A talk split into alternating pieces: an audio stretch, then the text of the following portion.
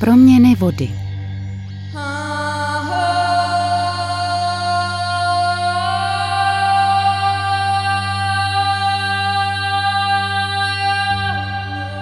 Třicet let je spousta času. Pro jednoho člověka půl života, třetina nebo život celý.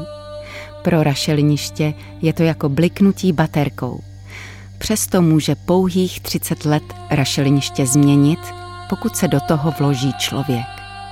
V minulosti stačilo pár desítek let k tomu, aby se některá rašeliniště a jejich osobitý svět dostali díky odvodnění nebo těžbě rašeliny na hranu své existence nebo dokonce dočista zmizely. Podobně jsou na tom i jiné mokřady a také vodní toky sešněrované v síti odvodňovacích kanálů. Posledních 30 let ale otočilo tento trend na Šumavě zcela do protisměru. Bažinám a rašeliništím se voda vrací stejně jako potokům jejich cesta do původních koryt a směrů. Jsou na Šumavě lidé, kteří právě tomu věnovali půl svého života. Jedno bliknutí baterky jako signál pro lepší časy. Šumava a voda totiž patří neodmyslitelně k sobě a stojí za to jí kus života věnovat. Mám to štěstí s některými spolupracovat. Iva Buvková začala pracovat na správě Národního parku Šumava v roce 1991 jako geobotanička. Poměrně záhy se ve své práci zaměřila na rašeliniště a mokřady. V prvních letech existence Národního parku bylo potřeba rašeliniště kompletně zmapovat a zjistit, v jakém jsou stavu. Díky tomu, že mnoho rašelinišť leželo v uzavřeném pohraničním pásmu nebo ve vojenských prostorech, byly zprávy o nich i o jejich vzácných obyvatelích zastaralé nebo jen kusé. K určitým lokalitám údaje scházely úplně a některá rašeliniště dokonce v mapách ani nebyla. Vzhledem k tomu, že jsme používali jen vytištěné černobílé letecké snímky nebo topografické mapy, které byly navíc záměrně zkreslené, bylo to místy docela dobrodružné. O terénních tabletech s ortofotomapou, GPS přístrojích a geografických systémech v počítačích se nám tehdy ani nesnilo. Představuji si, jak úžasná to musela být práce. Každý den objevovat ta nejutajenější šumavská zákoutí, místa divoké přírody, kam po desetiletí a možná i století žádný člověk nezavítal. Ano, to je opravdu hezká romantická představa, jenže při mapování a inventarizaci člověk prochází krajinou trochu jinak než běžný turista. Nechodí jen po dobře prostupných stezkách a výhledech, ale musí prolézt krajinu kompletně, včetně všech neprostupných, hustě zarostlých a nepřehledných míst, kterých je většina. Navíc v bažinách. Mě ale tato práce nesmírně bavila. Vzpomíná Iva Buvková na objevitelské začátky. Při mapování šumavských mokřadů se vycházelo ze dvou průzkumů uskutečněných v průběhu 20. století. První ucelené mapování prováděl Hans Schreiber v roce 1924. Překvapivě tento autor mnohé z lokalit v tehdejší době vůbec nezaznamenal. Další podrobný průzkum se pak na Šumavě odehrál zhruba o 40 let později. Pracovníci tehdejšího výzkumného ústavu meliorací a půd, který mapování prováděl, do značné míry vycházeli z předchozí Schreiberovy studie a tudíž také oni minuli řadu rašelinišť. Při mapování ovšem nešlo jen o rašeliniště. Na Šumavě je spousta dalších mokřadů, například množství pramenišť, podmáčené smrčiny, olšiny, mokré louky nebo mokřady podél vodních toků. Celá jedna třetina území Šumavy jsou mokřady. Mě osobně zcela okouzlilo záplavové území podél horního toku Vltavy v oblasti takzvaného Vltavského luhu. Dokonalá spleť poříčních mokřadů, slepých říčních ramen, rákosin a rašelinišť, kterou se jako zvlněná stuha proplétá tok Vltavy. Území na dosah od lidských sídel a přesto velký flák nepřehledné a špatně prostupné krajiny, kterou dobře znal jen málo kdo. Jen pár míst, jako například rašeliniště Mrtvý Luch, bylo v minulosti podrobně proskoumáno a o zbytku se vědělo jen málo, nebo téměř nic. A to se mi stalo osudným. Několik sezon jsem věnovala mapování zdejší vegetace a hydrologickým měřením. Ukázalo se, že niva Vltavy v těchto místech silně připomíná severské řeky a je jedním z nejpestřejších a nejrozmanitějších území na Šumavě. Je to pozoruhodná křižovatka, kde se potkávají druhy z Alp, reliktní severské druhy, druhy z východních oblastí i druhy ze západu. Roste zde celá řada vzácných rostlin, které jinde na Šumavě nenajdeme, jako například stulík malý, rozpuk jízlivý, orchidej prstnatec Trausteinerův nebo vzácná masožravá rostlina bublinatka bledožlutá, lovící vodní plankton. Představuje zajímavosti šumavských mokřadů Iva Buvková. Vltavský luh je proto územím s mimořádnou ochranou i v rámci Národního parku. Spolu s dalšími rašeliništi a mokřady je také součástí mezinárodně významného mokřadu, takzvaného Ramsar Site s názvem Šumavská rašeliniště. Ten byl vyhlášen již v roce 1990 a zahrnuje území o rozloze 102 km čtverečních. Mezinárodně významné mokřady jsou chráněny Ramsarskou úmluvou, k níž se připojilo již více než 170 zemí celého světa a pod jejíž ustanovení spadá více než 2,5 milionu kilometrů čtverečních nejrůznějších mokřadů na celém světě.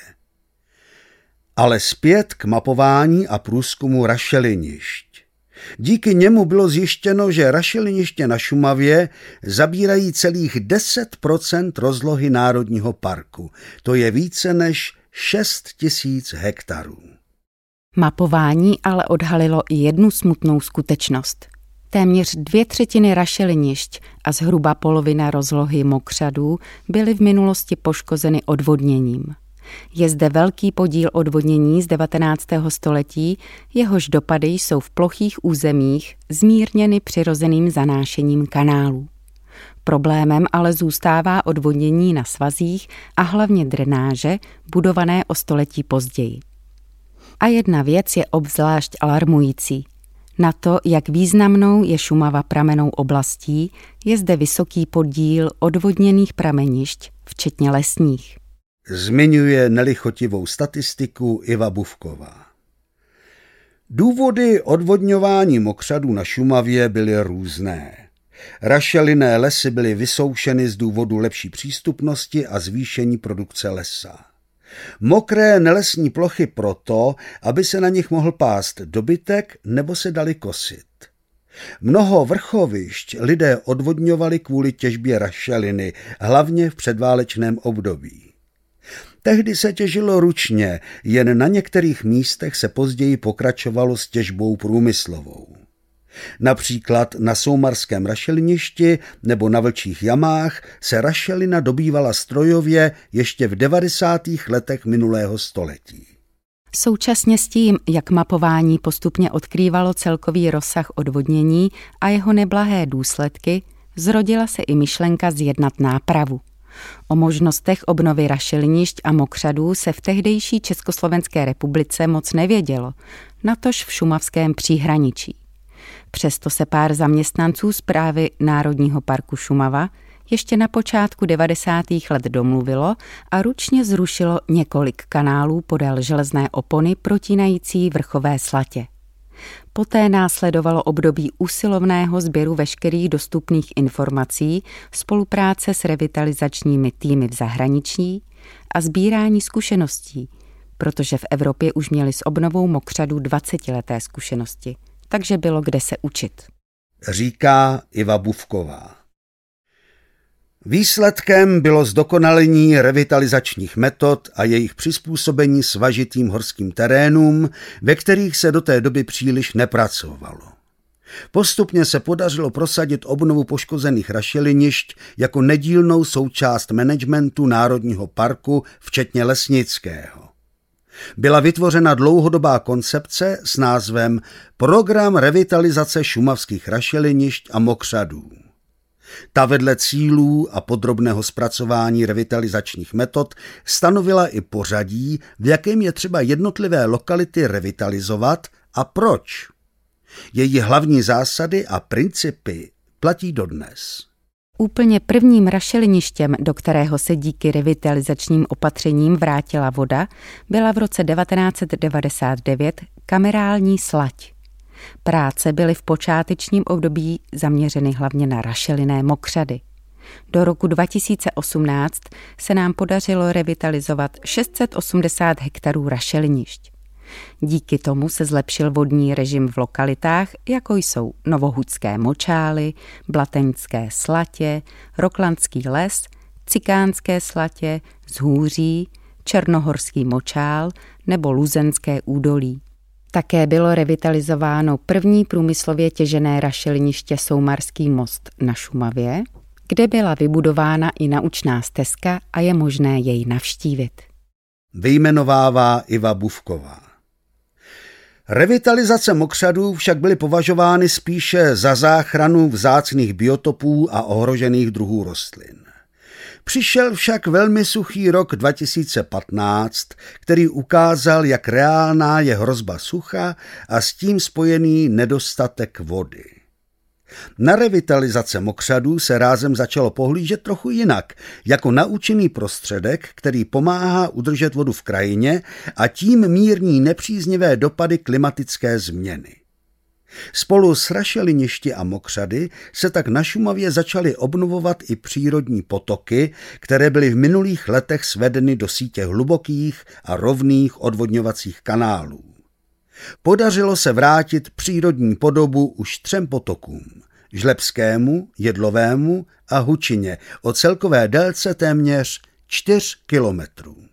Za více než 20 let od prvního dne mapování až do obnovy Žlepského potoka se v terénu povedlo provést nespočet opatření na obnovu vodního režimu. V hlavě i Buvkové se ale postupně rodil velkolepý plán. S kolegy připravila rozsáhlý projekt, který zpráva Národního parku Šumava v roce 2017 přihlásila do prestižního evropského programu LIFE. Nazvala jej Life for Myers – Život pro rašeliniště. Získat live projekt není vůbec jednoduché. Vyžaduje to důkladnou mnohaměsíční přípravu a precizní zpracování všech záměrů, dokumentů i zdůvodnění tak, aby přiměli Evropskou komisi k přidělení finančních prostředků. Náš projekt ale zaujal a v roce 2018 odstartoval, což umožnilo posunout revitalizace o obrovský kus dopředu.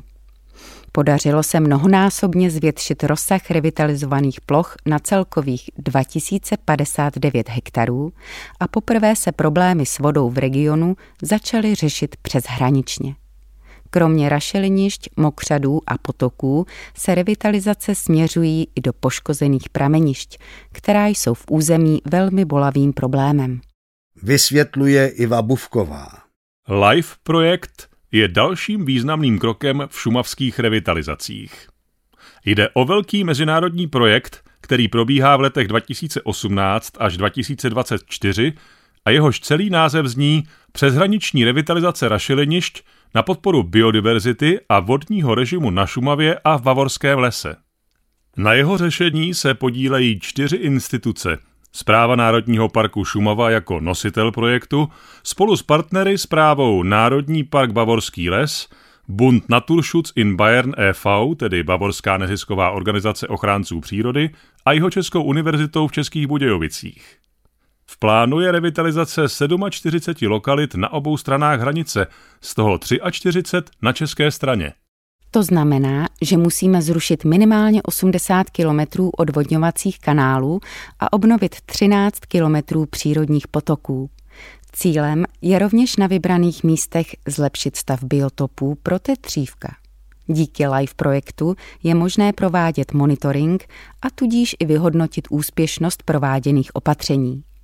Důležitou součástí je také komunikace a osvětová činnost, které často bývají pro vysvětlení a prosazení revitalizačních záměrů klíčové. Běží mnoho dobrovolnických akcí pod názvem Dny pro rašeliniště, kdy se do záchrany mokřadů může zapojit kdokoliv, kdo má zájem. Připravujeme spuštění výukového programu pro školy, včetně terénní výuky, zpracování učebnice o mokřadech, natočení filmu o obnově mokřadů, probíhají desítky exkurzí a přednášek a také diskuzní fórum pro místní subjekty, jako například obce, na jejichž území revitalizace probíhají. Vypočítává veškeré aktivity velkého projektu Iva Buvková a dodává. Projekt LIFE je nový i v tom, že se hodně soustředí na obnovu pramenišť, která jsou na Šumavě, ale i obecně po celém území České republiky, silně poškozena důsledným odvodňováním.